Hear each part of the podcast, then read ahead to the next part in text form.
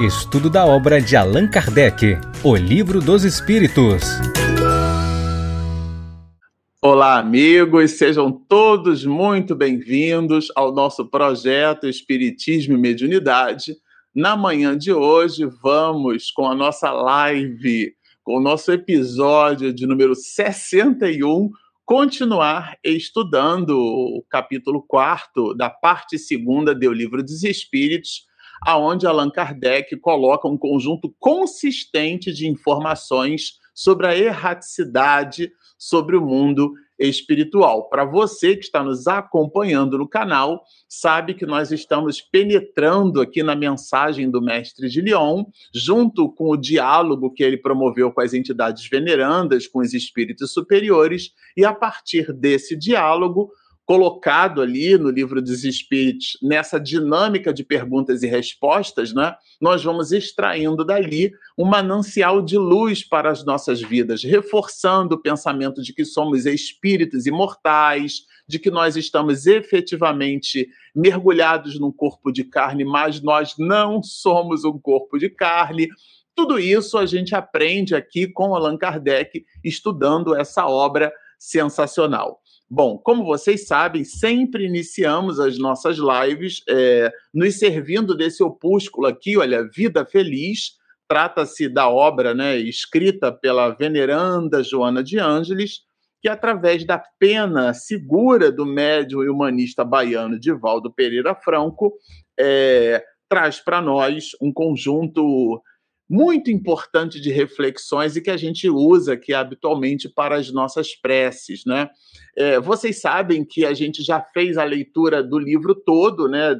É um opúsculo. Esse aqui é uma edição de capa dura, nós é, adquirimos quando estivemos é, na Mansão do Caminho, lá em Salvador, Bahia, numa das grandes oportunidades onde acompanhávamos o Divaldo é, nas suas diversas preleções do movimento Você e a Paz. Então, numa daquelas oportunidades, lá no Centro Espírita Caminho da Redenção, tem uma, uma livraria muito bacana e a gente acabou adquirindo esse livro e a gente usa ele aqui com vocês. É, então, nós fizemos a leitura dos 200 itens e agora nós vamos voltar é, à leitura um a um, até do 1 até o 200 de novo, porque a repetição é sempre um instrumento didático de fixação. Diz-nos então assim, Joana: Saúda o teu dia com a oração de reconhecimento. Tu estás vivo. Enquanto a vida se expressa, multiplicam-se as oportunidades de crescer e ser feliz. Cada dia uma bênção nova que Deus te concede, dando-te prova de amor. Acompanha a sucessão das horas, cultivando otimismo e bem-estar. Vamos orar. Querido Mestre Jesus, estamos nós aqui, Senhor, teus irmãos menores, mas dispostos no ideal de serviço a penetrarmos na letra de vários dos teus prepostos de luz, retirando dali algo transformada de acordo com as nossas condições, a tua mensagem, posta pelos espíritos de escola e orquestrada pelo mestre de Lyon, o nosso querido Allan Kardec. Dá-nos, Senhor, nesta condição singela, o conjunto de oportunidades para na manhã de hoje depositarmos em nós mesmos, no gasofilácio das nossas estruturas íntimas, pontos de luz, elementos de reflexão, a fim de nos tornarmos hoje melhores do que fomos ontem e construirmos no agora na dádiva que se chama presente, o nosso futuro bendito. Por tudo isso, Rabi, te pedimos para que então tu continues conosco, hoje, agora e sempre. Bom, vamos lá no nosso estudo. Eu vou aqui separar com vocês. É, deixa eu colocar aqui o nosso amigo, né? Bom, é, nós estamos aqui é, buscando é, as informações de Kardec sobre o, um capítulo do livro dos Espíritos, né, o capítulo 4, a parte segunda. Ele trabalha essa parte do livro dos Espíritos, né, vocês já entenderam aqui com a gente, é uma parte que trata basicamente do mundo espírita, o mundo dos espíritos, qual seja o mundo espiritual, as relações. É, do mundo espiritual. Aquelas que André Luiz e Manuel Flamengo de Miranda vêm descortinando para nós, né, de maneira muito consistente. Então, aqui no item 237, a gente vai estudar a percepção, a sensação e o sofrimento dos espíritos. São várias questões, essas questões são basilares, são, é importante que a gente mencione isso antes. É, quando a gente estuda André Luiz, a gente vai perceber André Luiz trazendo para a gente a vida no mundo espiritual. Quando nós estudamos Manuel Filomeno de Miranda, a gente vai entender com Miranda a vida no mundo espiritual. E existem vários detalhes colocados por esses autores, e claro, não são só eles, né? A gente vai entender aqui com Ivone do Amaral Pereira, é, as obras que Ivone trouxe para nós, as obras também do Dr. Bezerra de Menezes e muitos outros é, espíritos luminares que trazem informações da erraticidade. Essa parte do livro dos Espíritos é a parte que sustenta-nos doutrinariamente para o entendimento daquilo que esses espíritos colocam. Então é super adequado um estudo profundo sobre esses itens. Aqui a gente vai passar pelas questões que estão postas até o item 256, ou melhor, até a questão 256, já que existem algumas questões que não são questões. A 257, por exemplo, é o ensaio teórico da sensação nos espíritos, é uma espécie de tratado. Allan Kardec não faz nenhuma pergunta aos espíritos, ele coloca ali informações, uma espécie de tratado, então, quando a gente chama de item ou chama de questão, é porque nem todos os itens são questões e nem todas as questões, claro, são itens, até porque uma questão ele desdobra né, em A, B, C. Então, quando a gente diz que o livro dos Espíritos tem 1019 perguntas e respostas, não é bem assim, porque existem questões que têm mais de uma pergunta. Mas aqui, por uma coisa ou por outra, o ponto alto é a gente entender que a partir do item 237, ou questão 237, como queira, é, a gente vai adicionando mais elementos para o entendimento da vida espiritual. Na questão 237, uma das coisas que ele vai trazer para a gente é justamente a ideia de que o espírito conserva as suas percepções é, que possuía quando encarnado. Então, quando ele está no mundo espiritual, Allan Kardec vai perguntar, né, uma vez de volta ao mundo dos espíritos, isto é, de volta à erraticidade, a gente já entendeu isso aqui, o espírito conserva as suas percepções, né? É, eles respondem que sim, que ele conserva as suas percepções. E mais do que isso, as entidades venerandas vão nos lembrar que a inteligência é um atributo. Então, ou seja, o que comanda a dinâmica dessas, é, dessas percepções é de verdade a, a inteligência. Por quê? Porque a inteligência vai fazer com que o espírito se posicione de forma mais livre em relação às dificuldades que tenha por vencer. Um ponto importante da gente pensar e refletir aqui é que inteligência aqui não está posta como algo assim, é, como a capacidade de, de calcular a raiz quadrada numa equação de segundo grau, como a possibilidade da gente desenvolver um entendimento né, léxico ou gramatical de um determinado idioma. Uma pessoa inteligente não é aquela que conhece muitas coisas. A inteligência aqui é o desenvolvimento da acuidade cognitiva. O que é que significa isso? A compreensão de fato das coisas, não é a decoreba no sentido de ter de memória, é ter decor, é ter no coração. É disso que as entidades venerandas é, tratam quando falam da inteligência. Não é essa inteligência, essa acuidade, né? É, é exatamente no, no, plano da percepção das coisas, o amealhar de informação, o amealhar de conteúdo. Não é isso. Inteligência aqui está numa outra dinâmica. Bom, na sequência, ele vai falar que a limitação de um espírito, é, como desdobramento até da 237, né? É, a limitação do espírito está diretamente proporcional, ela é proporcional à sua evolução. O que é que significa isso? Quanto mais evoluído é o espírito, né?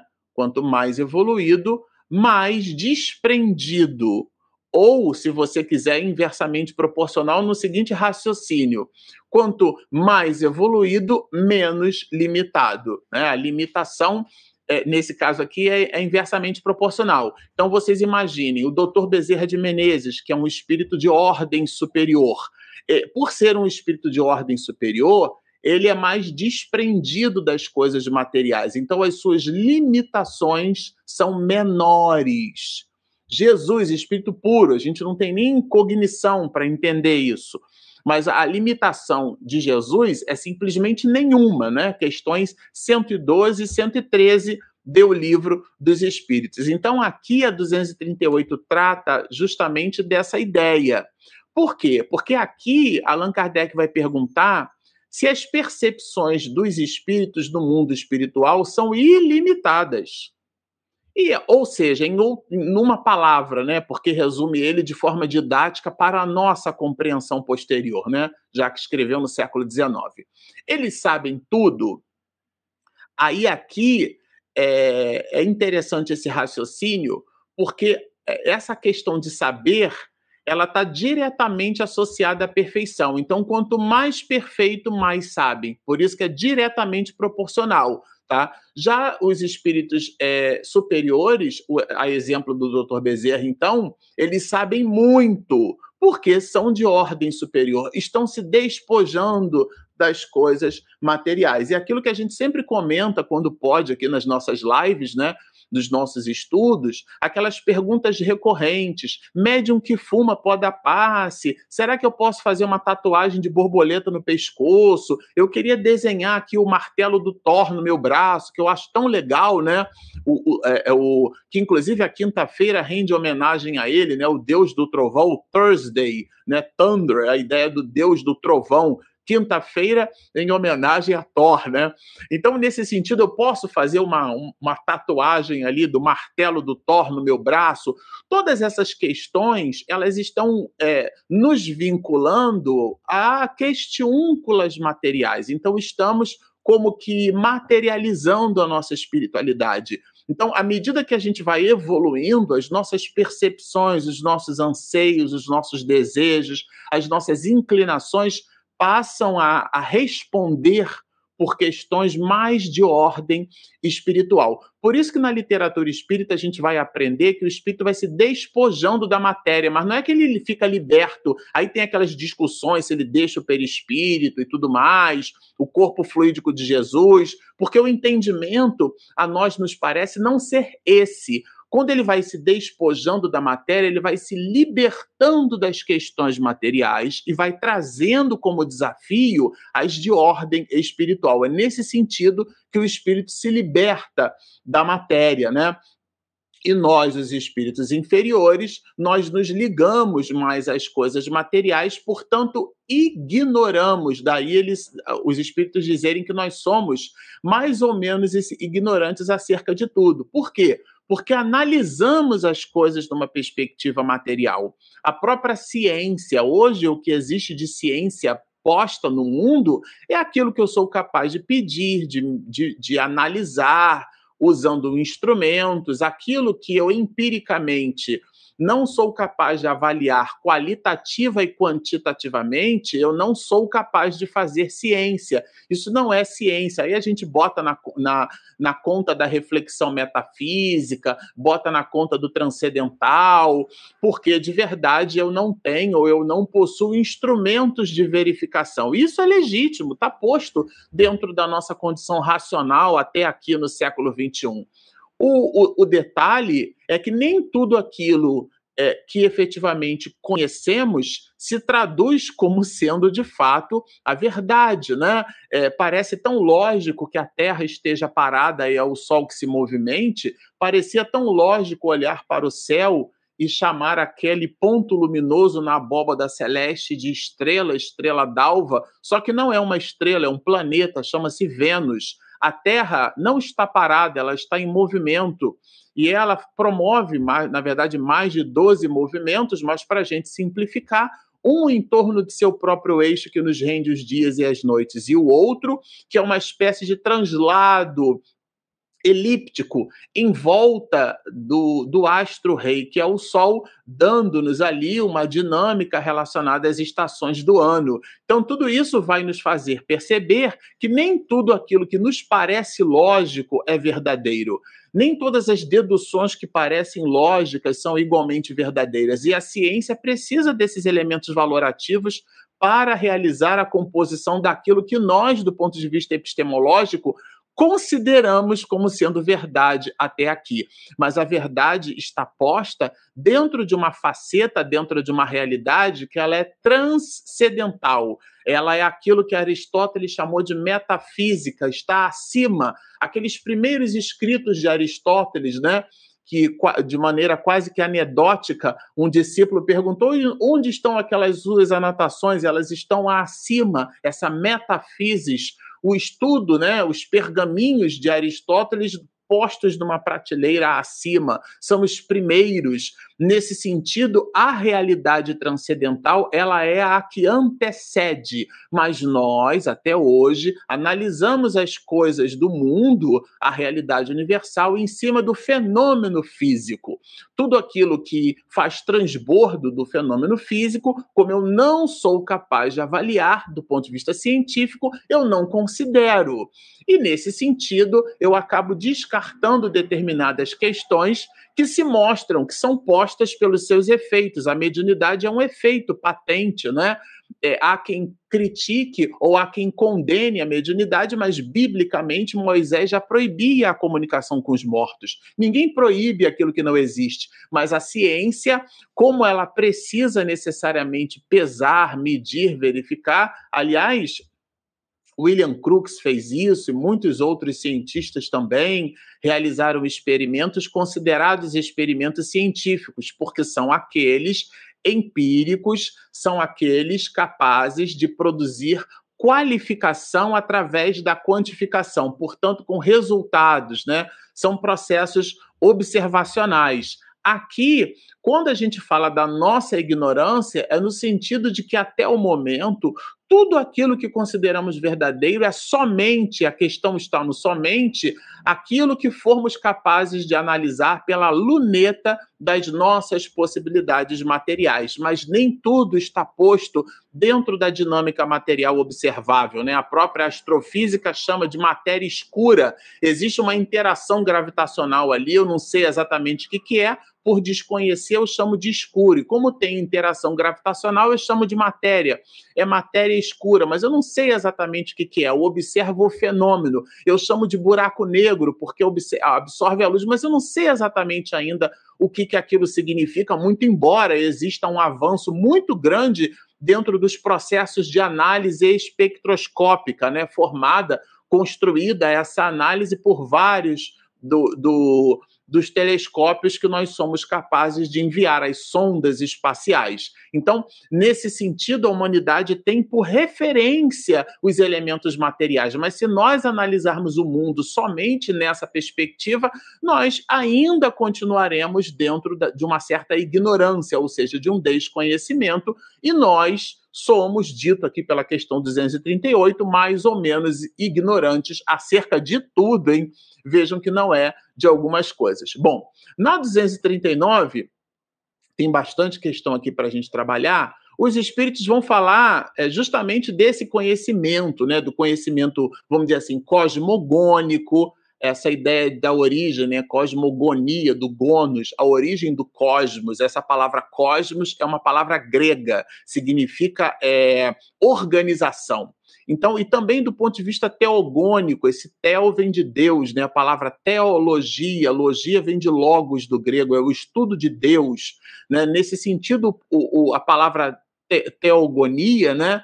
É a origem das coisas divinas. Quando a gente analisa o que deu o, origem à filosofia, que foi a, a relação mitológica, a ideia dos mitos, né? Os deuses, é, os gregos eram politeístas, né? Nesse sentido, a gente vai perceber que a, o politeísmo é uma espécie de busca teogônica, a explicação do surgimento dos deuses, do comportamento dos deuses, e tudo isso, esse conhecimento, tanto cosmogônico como teogônico, ele está vinculado ao grau de maturidade do espírito. Na 200 e e 39 a gente percebe isso, né? Os espíritos conhecem o princípio das coisas conforme a elevação e a pureza. Essa pureza é a depuração do espírito, é o entendimento de que nós somos criaturas espirituais. Então a gente analisa as coisas materiais como relações, é, como efeito e não como causa.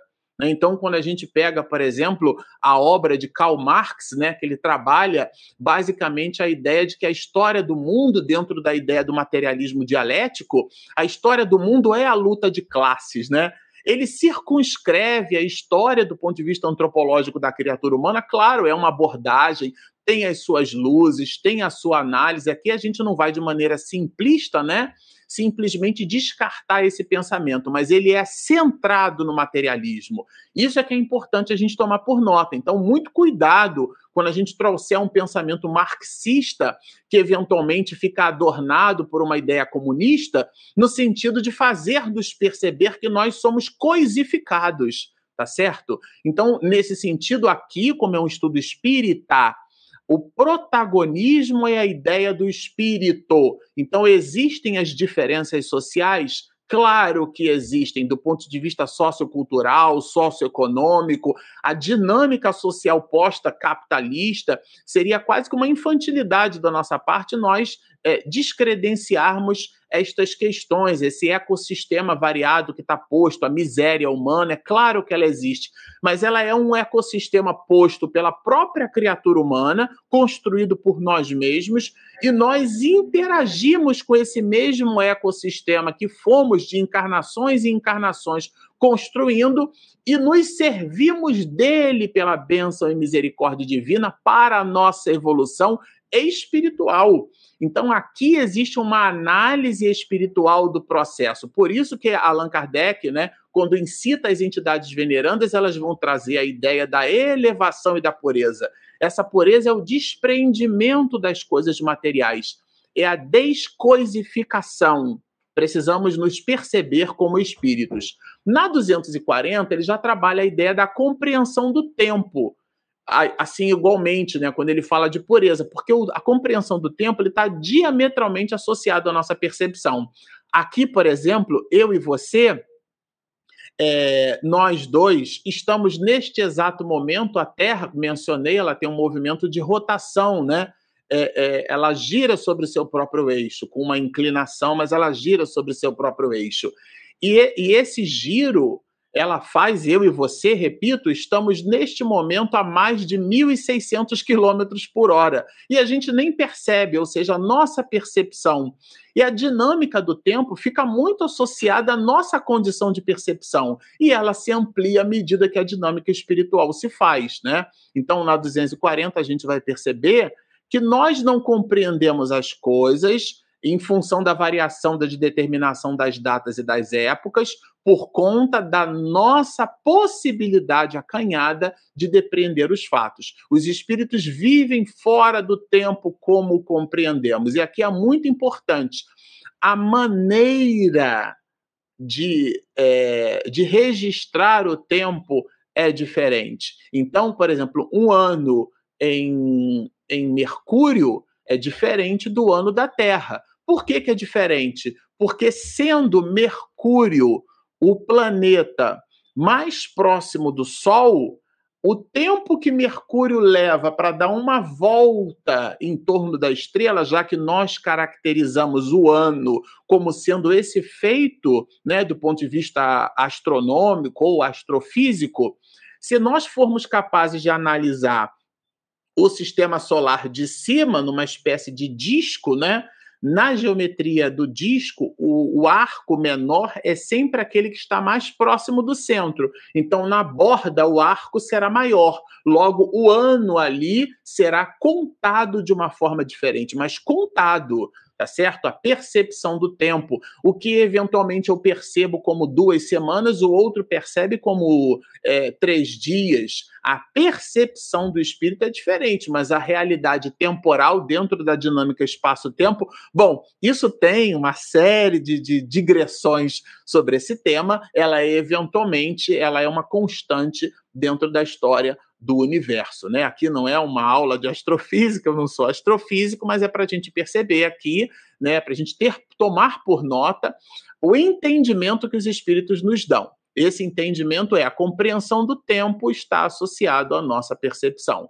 E, e, os espíritos, no mundo espiritual, eles percebem a duração é, de uma forma diferente. Chega ao ponto aqui, Kardec vai nos dizer, que os séculos para, para nós, tão longos, não passam aos olhos deles de instantes que se movem na eternidade. Então vejam que, nesse sentido, a dinâmica do tempo ela tem a sua nuance, as suas características. Na 241, a gente vai perceber a ideia central dessa dinâmica pergunta-resposta é que os espíritos superiores, eles, já que a gente falou de movimento, eles estão plenos no momento. Então é por isso que o instante atual se chama presente, né? É uma dádiva. Nós estamos plenos no instante, quer dizer, nós, eles, né? Porque existem pessoas que vão assistir uma palestra, eu ouvi o, o Alberto Almeida falando sobre isso até no Paraná. A pessoa assiste uma palestra, uma conferência espírita, lá no Paraná chamava-se assim, né? Chama-se a Conferência Espírita do Paraná. Lá eles não chamam de congresso, porque o congresso tem uma dinâmica onde você pode ter simultaneamente mais de uma sala com várias palestras acontecendo ao mesmo tempo. De modo geral, o movimento espírita chama os nossos encontros com palestrantes de congresso, mas academicamente tem as suas especificidades, né? A gente tem ali a simultaneidade de eventos ocorrendo ao mesmo tempo e numa espécie de cardápio. Você escolhe aonde você quer ir e são várias palestras simultâneas dando esse halo né, de, de, de congresso, né? São várias é, palestras. No caso aqui, quando você tem de forma monolítica ali, né, de uma forma omnidirecional, uma única pessoa fazendo uma preleção, você tem uma conferência. Mas por uma coisa ou por outra, o Paraná chamando de conferência contava naquela oportunidade com Alberto Almeida, que nos dizia que é, alguns de nós assim, estamos. E aí, claro, ele, ele usou o momento, né? A pessoa está ali sentada assistindo a palestra e o, a bexiga resolve falar. O que é que significa isso? Convida a pessoa a ir ao banheiro. E aí o, o Alberto diz assim: não, nesse instante, quem manda sou eu. Então segura aí as pontas um instantinho, deixa eu assistir isso aqui, porque nesse momento isso que eu estou percebendo é muito importante. Então a gente cria uma espécie de foco, o foco no momento é aquela dádiva do instante e é por isso que ele se chama presente, né? Diz um provérbio, né, é, chinês. Nesse sentido, nós nos planificamos no agora. Isso é o que é muito importante. Então, os espíritos superiores possuem essa compreensão. Então, na 241, a gente vai perceber que o presente é, é, é, essa questão né, deles fazerem mais e precisa ideia do presente é, é, é no sentido de que os espíritos superiores estão plenos no instante atual. E nós nos sentimos fustigados pelas coisas que estão à nossa volta. Aquele clássico exemplo que eu sempre que eu posso eu dou em sala de aula, tá todo mundo prestando atenção no professor. Se entra uma pessoa atrasada, ela abre a porta, os gonzos da porta, né? Sobretudo se estiver enferrujado, se a pessoa não botou um WD-40 ali para lubrificar, aquilo vai fazer barulho e aquele barulho vai chamar a atenção de todos, como se o barulho fosse mais importante do que o momento posto é, durante a explicação do professor. Então, nós somos criaturas, é, é, sobretudo os ocidentais, né?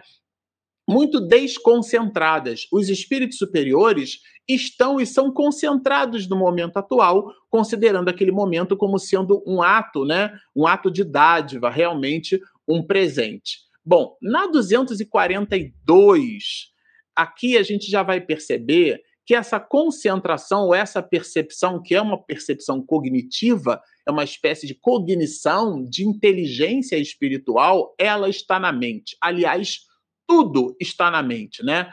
É, se trazemos, por exemplo, para a mente um acontecimento do dia anterior, nós vivenciamos no agora aquele acontecimento do ontem. Então a gente traz para o nosso presente, vamos dizer assim. Isso significa buscar refletir que muitos de nós no presente vivemos o passado. Então alguém nos ofende ou acontece alguma circunstância difícil, mas o mundo já girou. O sol já nasceu no leste, já se pôs no oeste muitas vezes. Muitas primaveras já aconteceram, muitos anos, quiçá décadas, lustros é, se fizeram e a pessoa guarda na memória de maneira viva intensa aquele instante muito dorido que o nosso companheiro Rossandro Klingen, né, quando trabalha justamente essa visão sobre o perdão, ele estabelece uma metáfora muito dura, mas é muito consistente, da pessoa que vomita num tapaué, guarda o vômito no tapaué e fica mostrando depois, dia a dia, para os outros: isso aqui que foi que eu vomitei, isso aqui foi que. E guarda, e aquilo vai apodrecendo e a pessoa vai guardando o vômito no tapaué.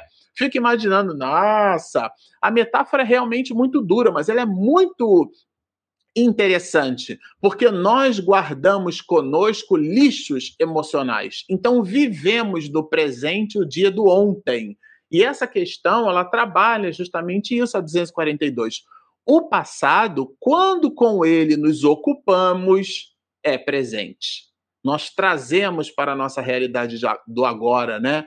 Então, vejam, ele vai dizer aqui, né, ah, colocando um advérbio de modo simplesmente, como já nenhum véu material no estolda, e aqui quando ele fala no estolda, é a, aos espíritos, né? No estol da inteligência, já na erraticidade, lembramos-nos mesmo daquilo que se apagou na memória.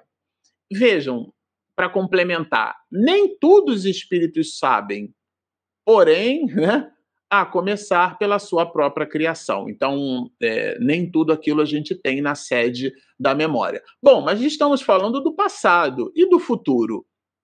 A 243 vai, vai nos fazer perceber que, assim como o passado, nós percebemos tá, em relação ao futuro, e aqui percepção é o seguinte: nós antevemos o futuro, é uma espécie de projeção mas essa projeção ela é própria dos espíritos superiores. A 243 vai falar basicamente disso quando as entidades venerandas vão nos lembrar que isso depende da elevação que tenham conquistado. Essa elevação, vamos nos é, fazer perceber o seguinte: quando você fala de elevar, você está num plano acima.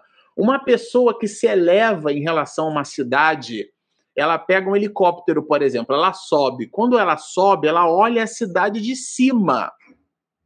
Então, nesse sentido, ampliam-se as percepções. Quando a gente fala da elevação, essa espécie de ampliação das percepções. Quando a gente está ali no chão, andando na rua da cidade, nós percebemos minudências, detalhes. A gente até brinca no trabalho, diz assim: toda cidade vista de helicóptero, né?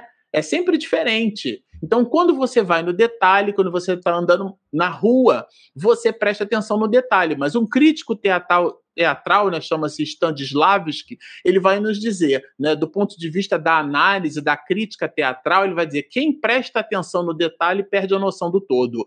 Nesse sentido, os espíritos superiores, ele, eles abraçam o detalhe na ampliação do todo, porque tem uma visão de cima. Por isso que essa ideia né, de elevar-se, os espíritos se elevam. Então, isso depende da elevação à medida que se aproxima de Deus, e aqui não é aproximar de pegar um Uber de pegar o carro, de pegar um avião, um táxi ou ir de ônibus, é nada disso. Essa aproximação é espiritual, é uma aproximação cognitiva, é uma cognição espiritual, é a compreensão de que nós não somos corpos. Então, à medida que o espírito se aproxima de Deus, repito, essa aproximação é uma aproximação cognitiva, tanto mais claramente o espírito descortina o futuro. Ele descortina o futuro porque ele faz essa espécie de projeção, ele antevê, porque ele analisa as idiosincrasias do ponto de vista espiritual, mais espiritual do que material. Então nós percebemos as coisas postas dentro de uma realidade hoje mais material do que espiritual. Nós analisamos as guerras, por exemplo, o instante em que projetamos essa live, nós estamos no instante de guerra entre duas nações. Aliás, entre uma dinâmica é, mundial posta que tem um transbordo muito maior do que simplesmente Ucrânia e Rússia, tá certo? E dentro daquilo que esse processo belicoso é capaz de oferecer, isso cria uma tensão que irradia para todas as nações. Para dar um exemplo pequeno, o Brasil exporta amendoim para aquela região. E o amendoim que foi é, efetivamente é, plantado, colhido, ensacado, do ponto de vista do agronegócio, tem toda uma logística até aquilo chegar no container, pois aquele produto está parado e, como é orgânico, pode apodrecer. O dinheiro daquele é, que estava na, na, na lavoura pode, é, é, o dinheiro pode não chegar a ele por conta de uma guerra que está posta então, isso impacta a todos, do ponto de vista direto e indireto. Não sejamos ingênuos. A balança comercial modifica, os produtos começam a ficar mais caros, as alíquotas de importação e exportação criam dinâmicas para o mundo inteiro que impactam todas as nações a partir de dois colegas, vamos dizer assim, que estão ali é, é, efetivamente lutando, alguns se defendendo e outros agredindo. Nessa perspectiva, em pleno século XXI, é onde nos colocamos como criaturas é, é, tecnológicas, nós é, assassinamos os outros, porque uma guerra é um assassinado ainda legitimizado pela criatura humana. É uma espécie de ausência de pena de morte. Nós simplesmente, em cima de uma ideologia, que é uma espécie de inflamação posta, nós é, consideramos que o nosso preposto contrariando a Declaração Universal dos Direitos Humanos postos é, muito consistentemente pela ONU depois do Holocausto da Segunda Guerra Mundial, a gente desconsidera tudo isso e entende que o meu, a linha de pensamento é legítima e então eu ganho, eu me considero de maneira legitimada, eu me empodero de uma, de uma condição de assassinar os outros. Então eu jogo uma bomba em lugares onde existem hotéis, onde existem hospitais, onde existem escolas. Eu simplesmente crio um cenário de destruição aniquilando vidas em nome de um ideal. Isso em pleno século XXI. Essa dinâmica que está posta absolutamente não dialoga com a ideia do espírito.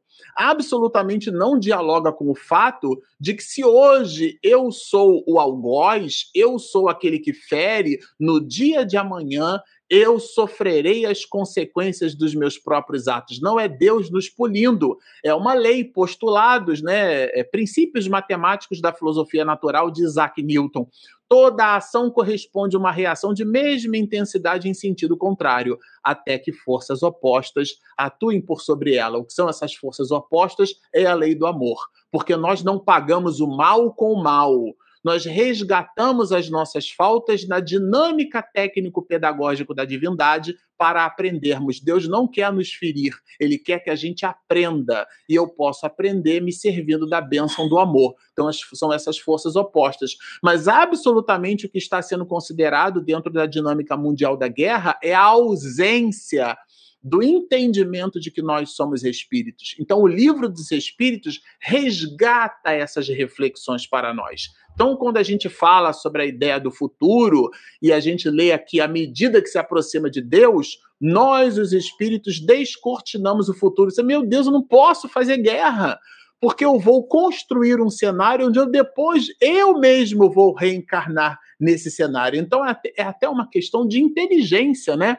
De amor próprio, quase que de um egoísmo primário. Deixa eu cuidar bem do meu futuro, porque eu vou sofrer as consequências. Mas existe uma espécie é, de, de não compromisso com o futuro, né? Nós não nos consideramos espíritos imortais, né? É a certeza da impunidade. Não, não vai acontecer nada amanhã. Então a 243 trabalha essas questões. Bom, na 243A, a gente vai perceber que, do ponto de vista da completude do conhecimento do futuro, só Deus o tem. Isso é muito importante para o estudo do Espiritismo, porque, por mais superior se diga o espírito numa reunião mediúnica, se ele começa a apresentar minudências sobre o nosso futuro, ou se a gente diz que encontrou com alguém, ou escutou alguém, ou teve um sonho sobre o futuro, aquilo são projeções. O detalhamento pertence à divindade. Então, a, a 243A deixa muito claro que só Deus tem o conhecimento completo do futuro. Bom, na sequência, na, é, é, a própria 244, já que a gente está falando de, de Deus, né? 243A trabalha essa visão que a perfeição absoluta do futuro pertence unicamente a Deus, mas os espíritos veem a Deus. E aqui é interessante, porque a resposta diz que os espíritos superiores, eles veem e o compreendem. Isso é muito importante a gente entender. Esse ver não é com a visão material, até porque a gente vai perceber mais lá na frente que os espíritos, nós, os espíritos, não precisamos de luz para enxergar. Nós, os seres humanos, precisamos da luz para enxergar. Né? O fenômeno luminoso. Vocês estão vendo essa parede aqui, ela tem um, uma coloração. Na verdade, o que vocês observam é uma espécie de, de fenômeno físico Aliás, é, é uma espécie, né? existem vários fenômenos físicos. Esse é que a luz, a luz, ela, a gente diz que ela tem uma característica, chama-se policromia, ela possui várias cores e o pigmento posto na tinta absorve todos os comprimentos de onda e reflete essa cor que chega na minha webcam faz um streaming de dados e volta para vocês e vocês percebem com essa intensidade. Esse é um fenômeno físico, mas do ponto de vista espiritual, a visão do espírito não é essa. Essa é a visão material. Então, aqui, quando fala, é, quando está posto que os espíritos superiores veem e compreendem, é uma compreensão do ponto de vista espiritual. Nós, os espíritos superiores, adivinhamos, né? Sentem o adivinho, quer dizer, a gente tem uma percepção. Essa adivinhação aqui não é de sortilégio, não é de jogar dados, né? Não é nesse sentido. Bom, na 244, a, aí a gente vai perceber, vai entender que nós percebemos a grandiosidade de Deus, né? Que essa ideia, né, da, da, da compreensão, da adivinhação, né? A compreensão intuitiva, né? Mas a gente não consegue explicar. Então, essa é a ideia da intuição que está posta. Né? A, essa questão trabalha esses elementos. Na B, a gente vai entender que Deus serve as criaturas através das próprias criaturas. Então, o que, que significa isso, né? Deus transmite diretamente a ordem ao espírito? Não, ele se serve de alguém. Porque para se comunicar com Deus, aí a pessoa precisa ser digna disso. Essa dignidade é a dignidade espiritual. Então a pessoa diz assim, né? Ah, Deus falou comigo pode ser muito poético, mas com certeza foi um emissário de Deus, tá certo? Ainda mais na nossa condição evolutiva. O que não descredencia o fato, é claro. Se aquele espírito responde uma ordem de Deus, é claro que numa, numa certa perspectiva você pode até fazer um transbordo e, e, poeticamente dizer que Deus conversou contigo, mas não uma versão literal dessa conversa. Quando a gente observa no Velho Testamento, ah, Deus falou com o profeta. Aquilo, claro, trata-se de um espírito de escol que dialoga com aquele profeta no sentido de nos revelar uma premissa divina, uma lei universal, uma lei cósmica uma lei transcendental que se faz ali na dinâmica daquele diálogo entre aqueles dois espíritos, mas certamente que não é Deus, né? Personificado ali falando com aquela pessoa. Bom, É, na 245, aí a gente já vai entender, que é o que eu acabei de mencionar, é, com mais afinco aqui, a gente vai perceber que os espíritos não enxergam com os olhos. Os espíritos precisam da luz para ver? E a resposta é singular: veem por si mesmos. E quem tem ainda alguma dúvida, sem precisarem de luz exterior. Eu achei muito legal essa questão da luz exterior. Ele não precisa da exterior, mas da interior ele precisa, né? Ele precisa dessa acuidade espiritual. Para os espíritos não há trevas. Então não há não há treva, a ausência da luz, né? Trabalhando um pouco na visão é, agostiniana, a ideia da maldade, né? Se tudo que existe no universo foi criado por Deus e existe o mal, então Deus criou o mal, e aí Santo Agostinho trabalha do ponto de vista teológico essa reflexão. Não há exatamente o mal, a ausência do bem, porque o que preenche o universo é a bondade.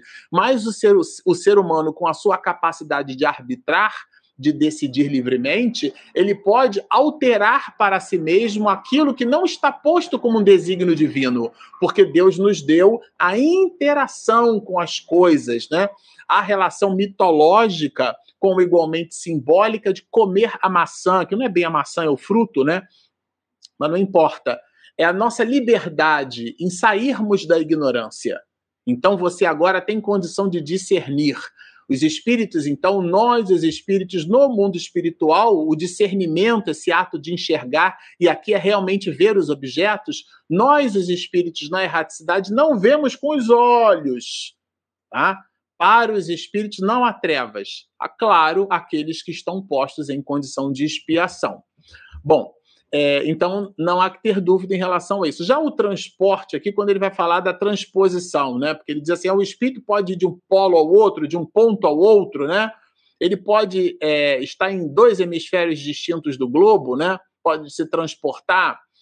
E os espíritos, isso é uma, é uma explicação lato senso. Estrito senso, ou seja, no detalhe, vai depender da condição espiritual de cada espírito, né? O espírito se transporta aonde queira com a rapidez do pensamento, né? E nesse sentido, se ele pode estar lá e cá rapidinho, com a velocidade do pensamento, ele analogamente a gente pode dizer que ele está ao mesmo tempo em várias partes. Mas isso depende da condição moral do espírito. Essa faculdade depende da sua pureza. O espírito puro é o espírito que se liberta das questões materiais. Vejam, as que, o espírito usa as coisas materiais, mas as coisas materiais não usam o espírito. Então a matéria está a serviço do espírito e não o espírito a serviço da matéria. Aquilo que comentávamos antes, né? Médium que fuma pó da passa, eu posso fazer tatuagem do Thor no meu braço. Quando eu construo reflexões materiais para minha vida espiritual, eu estou pivotando a minha realidade espiritual para questiúnculas, para idiosincrasias materiais. É disso que trata aqui essa expressão de pureza. No espírito, vai nos dizer Allan Kardec, a faculdade de ver é uma propriedade inerente à sua natureza e que reside em todo o seu ser. Então, os espíritos nós não enxergamos com os olhos. Isso é bem interessante. O olho é um sensor. Até porque, do ponto de vista anatomofisiológico, nós não enxergamos nem com o olho, né? A gente enxerga mesmo é com o cérebro.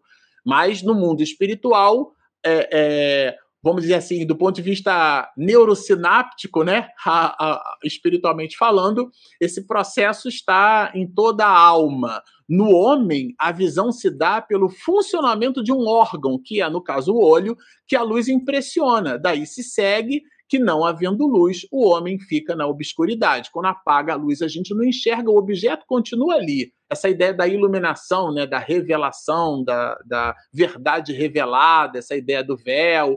Isso é tão antigo que Santo Agostinho se serve das anotações de Plotino, que, claro, estu, estudou Platão. E Platão, na obra República, escreve um mito ou alegoria, depende de como é que você gosta de chamar, o mito da caverna ou alegoria da caverna, o homem que sai da caverna, o homem que sai das sombras, essa ideia de buscar a luz. A luz, metaforicamente, filosófica e até romanticamente, sempre foi posta como algo que nos produz discernimento. A ausência da luz cria a obscuridade. A obscuridade aqui, dentro dessa visão é, platônico-agostiniana, pode ser por nós interpretado como sendo a ignorância. Então, o espírito tem íncito na sua realidade, assim como a, a inteligência é um atributo da alma, a capacidade de ver também é um atributo da alma. Mas sem a luz posta no organismo físico, nós ficamos na obscuridade.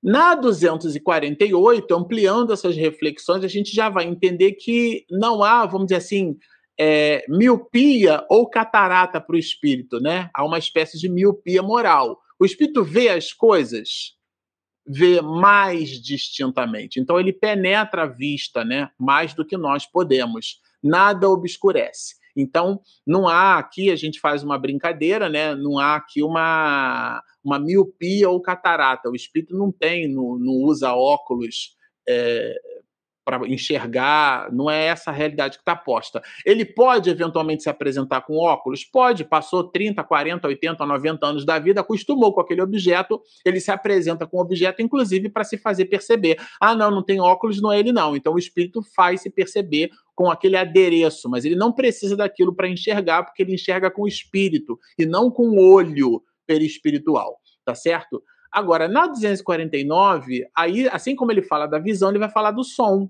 Porque ele vai falar que nós, os espíritos, percebemos os sons e depreendemos os efeitos físicos gerados pelo som. A gente, quando estuda música, a gente aprende que os sons eles possuem uma, uma alteração. Então a gente lembra das notas musicais, né? A, a, escala pentatônica que nós conhecemos no mundo ocidental, porque existem outras escalas musicais, né? O som, na verdade, é uma frequência, eu não vou entrar aqui em muitos detalhes, Dó, Ré, Mi, Fá, Sol, Lá, Si, né? É, é, um, é uma espécie de um cântico gregoriano, uma espécie de um poema grego, onde as iniciais gregas deram origem mais tarde àquilo que no mundo ocidental a gente chama de notas musicais. Então, o Dó tem uma frequência. O Lá, por exemplo, o Lá natural, tem 432 vibrações no intervalo de um segundo. Se você for capaz de pegar a sua caneta, né? Pega a pontinha lá para não estragar e bater na mesa 432 vezes no intervalo de um segundo, você terá fabricado um Lá natural. Só que se você não for capaz de bater 432 de maneira linear, bate num determinado segundo 430, 432, 433, 429. Essas variações de frequência, a gente chama isso de comas. São, são os semitons, são as variações do tom. Então, as frequências elas estão postas numa dinâmica em que eventualmente, o, assim como o olho, o, o canal auditivo, o ouvido, e a gente também ouve com o cérebro, né? O ouvido é um, é um sensor, não necessariamente esse sensor vai captar todas as frequências. Assim como o olho também não capta todas as frequências. Existe uma, uma, uma faixa que a gente chama de faixa de luz visível, né? O, o espectro, sinais de rádio, de ultravioleta, de infravermelho, são sinais de luz e a gente não observa, a gente não vê o espectro da novela passando e ele está ali posto, né? Nós estamos mergulhados em ondas. Então existe aqui uma, uma timidez colocada, né? O, o, o organismo físico a, apresenta eh, leva para a alma uma percepção acanhada. Então os sons eles estão em dinâmicas que os espíritos, nós, os espíritos, percebemos diferente de nós, os espíritos, é, é, quando estamos mergulhados no corpo de carne, eventualmente é, passamos a perceber. Então, nesse sentido, a 250 vai fazer um transbordo, né?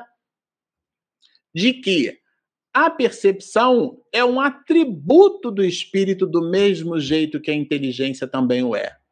é...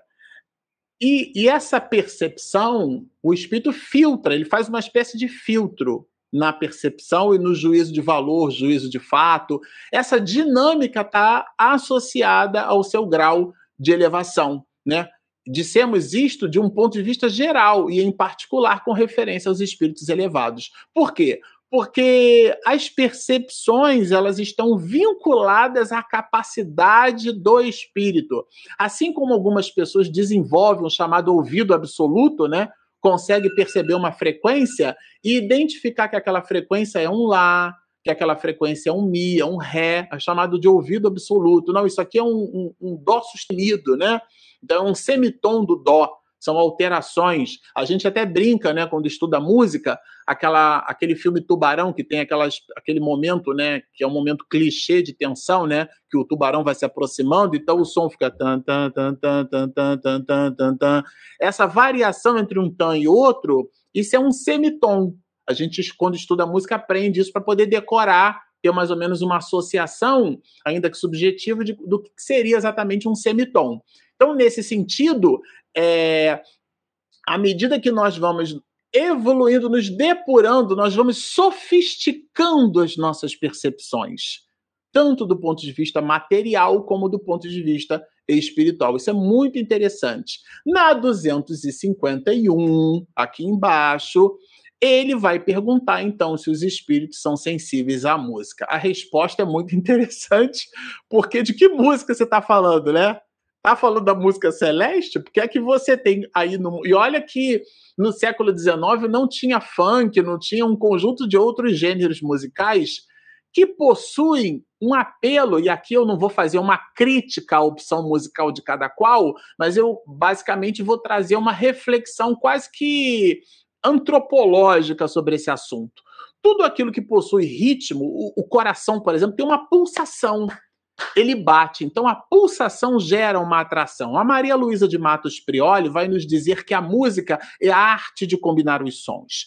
E a música, na sua expressão de completude, no exame da teoria musical, ela deve possuir uma espécie de, de projeção linear, de projeção é, entre vários elementos: a melodia, a harmonia e o ritmo.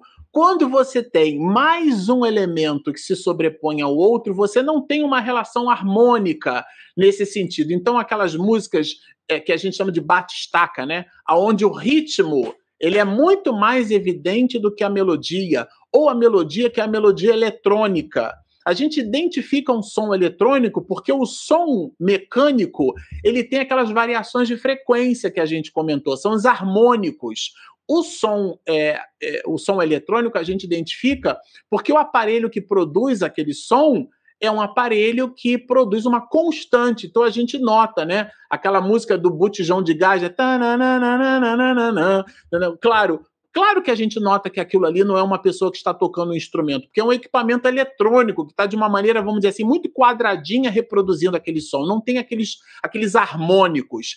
Nesse sentido, toda percepção musical que privilegia mais uma, uma opção em detrimento de outra, né? Ela acaba criando uma espécie de reducionismo na percepção. É, então, os espíritos, além de ouvir, apreciam o parâmetro né, musical, o, o, que é diferente em algumas perspectivas para algumas pessoas. Então, na 251, ele, quando trabalha essa sensibilidade, busca em nós essas relações, né? Vejam, espíritos vulgares podem experimentar certo prazer em ouvir a vossa música, por lhes não ser dado ainda compreenderem outra mais sublime. Então, aqui é uma crítica, né? Fica aí posto para reflexão em relação à questão da, da nossa opção musical. São sensíveis os espíritos às magnificências, né? Às belezas da natureza. Aí já está fazendo um transbordo, né? Para outros elementos postos do ponto de vista estético, né? São diferentes, né? E as belezas naturais se apresentam em perspectivas que a gente não conhece. De que beleza nós estamos falando, né? É, é, estamos circunscrevendo a beleza terrena é nesse sentido. Na 243, a gente vai perceber que os sofrimentos dos espíritos, de nós, os espíritos, embora legítimos, eles não são de ordem material.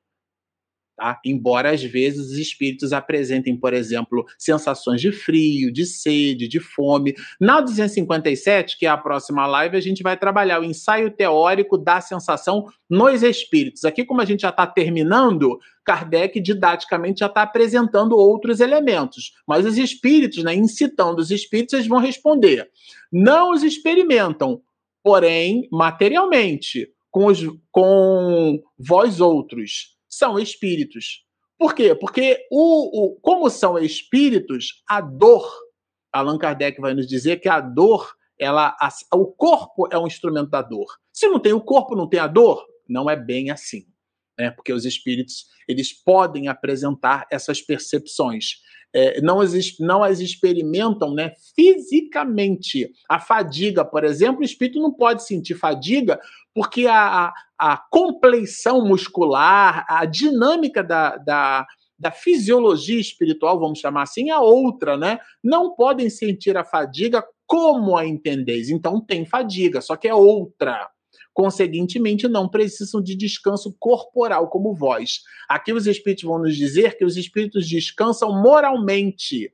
Por quê? Porque ele vai repetir, vai colocar lá embaixo. Sua ação é toda intelectual. Então há uma espécie de repouso intelectual. Inteiramente moral seu repouso. E quer isto dizer que momentos há em que o seu pensamento deixa de ser tão ativo, né? Ele deixa de se incitar tanto diante do meio para repousar, né? Quanto de ordinário. Quanto mais elevado é o espírito, menos precisa repousar. Então é uma necessidade também, ainda que não seja uma necessidade física, é uma necessidade do espírito que ela vai diminuindo à medida que o espírito evolui. Então é inversamente proporcional. Mais evoluído, menos repouso. Na 255, aqui ele vai de novo trazer a ideia de que a natureza do sofrimento não é física, ela é moral. Quando o espírito sofre, quando ele diz que sofre, o seu sofrimento qual é? São angústias morais. O sofrimento do espírito é moral. E essa, isso é uma tortura. Vejam as palavras colocadas pelo espírito, tá? entre aspas, aqui são os espíritos respondendo.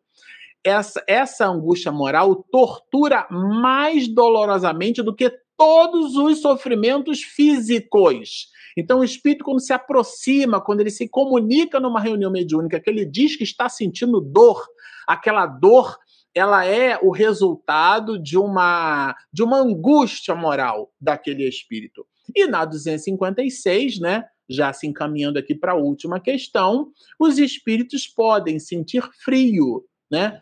Podem, porque a gente podia pensar assim: como é que o espírito pode sentir frio se o órgão responsável, se a pele, por exemplo, não está mais ali? Né? Como é que ele vai sentir, se queixar, por exemplo, de frio de calor? Allan Kardec pergunta isso legitimamente. E aqui é bem interessante, quando trabalha a ideia da reminiscência. Né? Reminiscência é lembrança. É uma lembrança do que padecem durante a vida. Ou seja, se você, se eu ou você, né, se aqueles de nós é, eventualmente tivermos uma vida muito material, uma vida sensual, uma vida carregada na luxúria, ou no das coisas materiais, a coisificação da nossa espiritualidade, quando nós desencarnarmos, nós levamos o nosso mundo íntimo. Então, mesmo que o corpo não esteja mais ali, o espírito ele alimentou aquela sensação. Então, essa reminiscência ela cria essa aflição e aquilo se transforma para o espírito numa realidade. Bom, esse é o conjunto, esse é o pacote aqui. Vocês vejam que é muita informação. A gente tentou fazer assim um resumo. Eu fiz aqui anotações para tentar sintetizar e ao mesmo tempo sem perder o brilho de Allan Kardec. Vou pedir a Regina agora para soltar a nossa vinheta de perguntas e respostas. O Livro dos Espíritos. Momento de interação, perguntas e respostas. Vamos lá. Ô, oh, bom dia, Daniel tá sempre com a gente, né?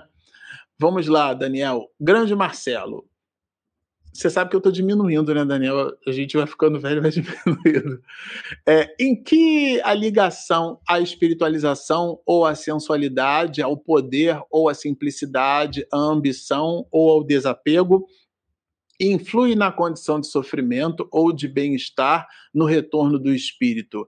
É, vejam, né, o, o, em que que incide, né? Qual é essa influência? O apego das coisas materiais. É aquilo que nós dissemos, sabe, Daniel? Então, quanto mais ligados às coisas materiais, é, aqui não é uma tentativa de menosprezo das coisas materiais, não é isso. As coisas materiais, elas existem, tanto assim o é que nós reencarnamos. Se não fosse importante a matéria, a gente não reencarnava, né, gente? Certo? Faz parte da nossa espiritualização o mergulho no corpo de carne. Parece paradoxal, né? Então nós nos espiritualizamos numa realidade material. mas no exercício de nos enxergarmos como espíritos. Quando a gente altera, o, o, o, o faz um, um pivô, né? uma palavra em francês, a gente altera isso, então, o que, que acontece? Nós centralizamos as nossas atenções nas coisas materiais, né? Então, eu citei aqui, falei sobre o marxismo, né? Karl Marx dizia o seguinte: se a realidade é material, o mundo é material. Veja o pensamento dele, né? Mas ele não conseguiu entender que a matéria é um efeito. A matéria não é a relação causal das coisas, tá certo? E existe um princípio ideológico materialista, né? O materialismo dialético está posto na sociedade até hoje. A gente observa discussões é, ferrenhas feitas em mais variadas perspectivas tomando a ideia da luta de classes como sendo de verdade o grande alvo a se combater. Quando aqui, Daniel, o ponto analítico é nós não somos corpos, nós somos espíritos. Então, nesse sentido, qual que é a ligação? A nossa ligação com as coisas. Que coisas? Aí vai depender se você se liga à espiritualização ou se você se liga à materialização. Se nós né, nos ligarmos às coisas né, materiais, estaremos vinculados a elas. Se nós nos ligarmos às coisas espirituais, estaremos vinculados à nossa proposta do espírito. Então, tudo isso, né, é, é, a sensualidade, a ambição, tudo isso, quando nós voltamos para o mundo espiritual, nós levamos conosco aquilo que nós é, trouxemos. E Jesus, para eu encerrar essa pergunta, ele de maneira sintética nos diz assim: aonde está o teu tesouro, é ali que estará o teu coração. Ah, agora, ô Benigna, bom dia. Podemos entender que, quando embelezamos a matéria por meios vários, estaríamos ligados a questiúnculas materiais? Essa é uma pergunta bem sofisticada, Benigna. É, não necessariamente, porque é, o escritor Dostoiévski nos diz assim: a beleza dominará o mundo, né? É, uma, numa certa oportunidade, Divaldo dividiu conosco uma impressão de Joana de Ângeles quando fala das flores, das rosas. Ele diz que as flores são uma espécie de assinatura de Deus sobre a beleza, né? sobre a sua beleza ele nos faz perceber a beleza das coisas e colocou ali nas flores, nas rosas, justamente essa ideia de beleza, uma orquídea, que delícia que é uma orquídea, né? A beleza. Então, nesse sentido, a beleza do ponto de vista estético, ele faz parte a busca da beleza, né? Leon Denis vai nos dizer que a alma, que a arte é o belo buscando o bom.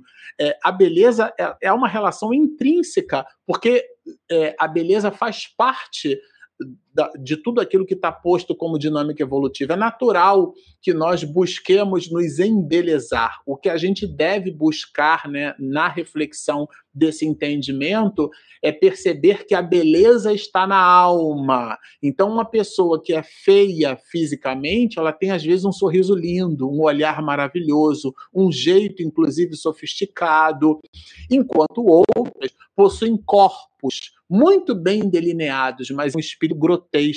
Porque, por acaso, a dinâmica biológica fez com que aquele espírito nascente, é claro, quando eu digo por acaso, aqui é uma força de expressão na dinâmica das circunstâncias do processo reencarnatório. Mas naquele momento posto num corpo que se traduz como uma expressão de beleza, mas o espírito não é belo. Então aquela pessoa fica, vamos dizer assim, enfeiada, né? Aquela pessoa não tem um comportamento agradável. É uma pessoa que fisicamente, esteticamente, nas reações que estão postas, que são inclusive bem subjetivas, né? Eu me lembro de uma mãe que dividiu uma foto, né? Na verdade, me entregou um álbum. É, ela fez várias fotos comigo na barriga né, dos meses, e tem uma foto que mamãe usava, uma espécie de calça de sino. Ela ia alargando. Isso na década de 70. E depois voltou essa calça de boca de sino. Então, essa, essa questão da moda, né? que vai, que volta, agora está se usando, né, que é a expressão que a gente usa muito. Então vai todo mundo por um determinado caminho, é, é, buscando ali uma espécie de desencontro com a reflexão de Joana de Ângeles, né? Evite o comportamento da massa. Mas isso é uma outra questão. O ponto alto aqui é que o padrão de beleza que a gente estabelece, o padrão estético, ele é volátil segundo as nossas percepções. Então, até essa ideia do embelezamento da matéria ele vai depender bastante daquilo que a gente busca como ideal de beleza, como ideal de estética. Quanto mais espiritualizado, o ponto alto aqui é mais sublime, mais sutil será esse embelezamento. Mas ele é justo, ele está posto como mecanismo de evolução.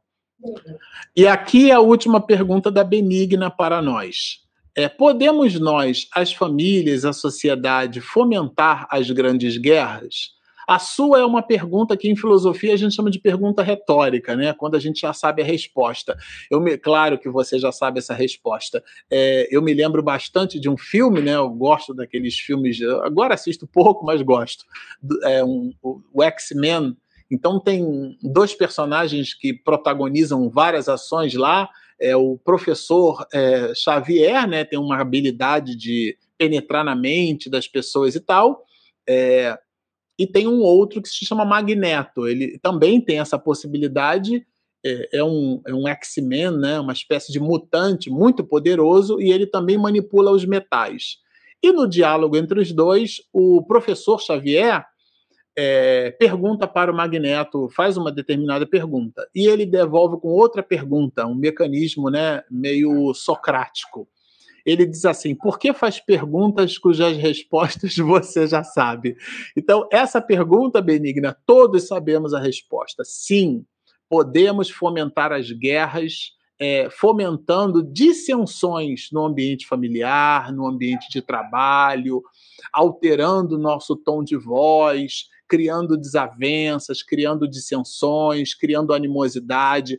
Tudo isso vai promovendo uma espécie de ecossistema que não fica só na nossa casa, que quando bem fazeja a gente pode e deve chamar de lar, quando bem fazeja, quando buscando a harmonia entre todos. Pode ser uma casa cheia de encrenca, mas se você busca a harmonia, busca, não é que tem, busca, você então ali está diante de um ambiente é, familiar, a grande família, né?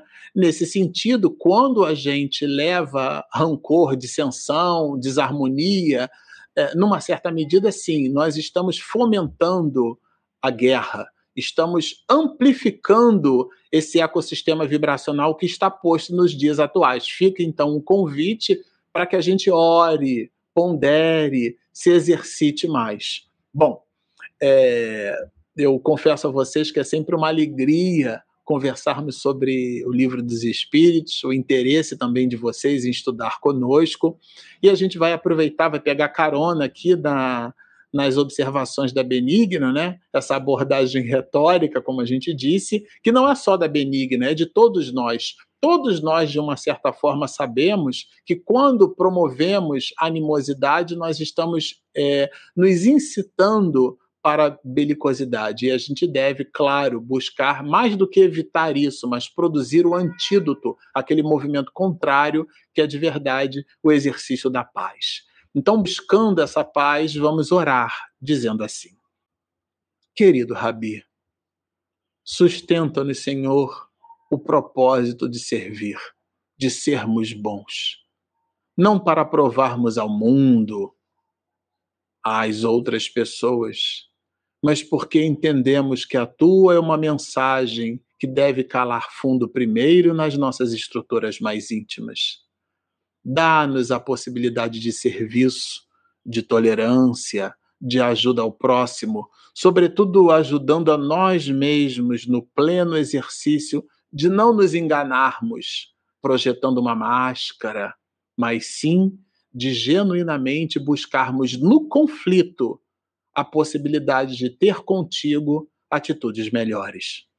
Por tudo isso, então, Senhor, te pedimos que o laboratório do mundo invisível possa retirar neste instante, em cada lar, das nossas melhores vibrações, que manipuladas com este laboratório que ainda pouco compreendemos, possa ser transladada aos nossos companheiros e irmãos de outras pátrias que neste instante visitam o primarismo e a barbárie, buscando na guerra, na belicosidade, na morte, no extermínio, no assassinato, aquilo que tu nos pediste para que deixássemos.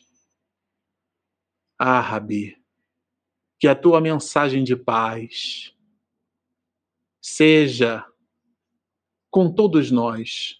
Estamos mais do que nunca necessitados de ti.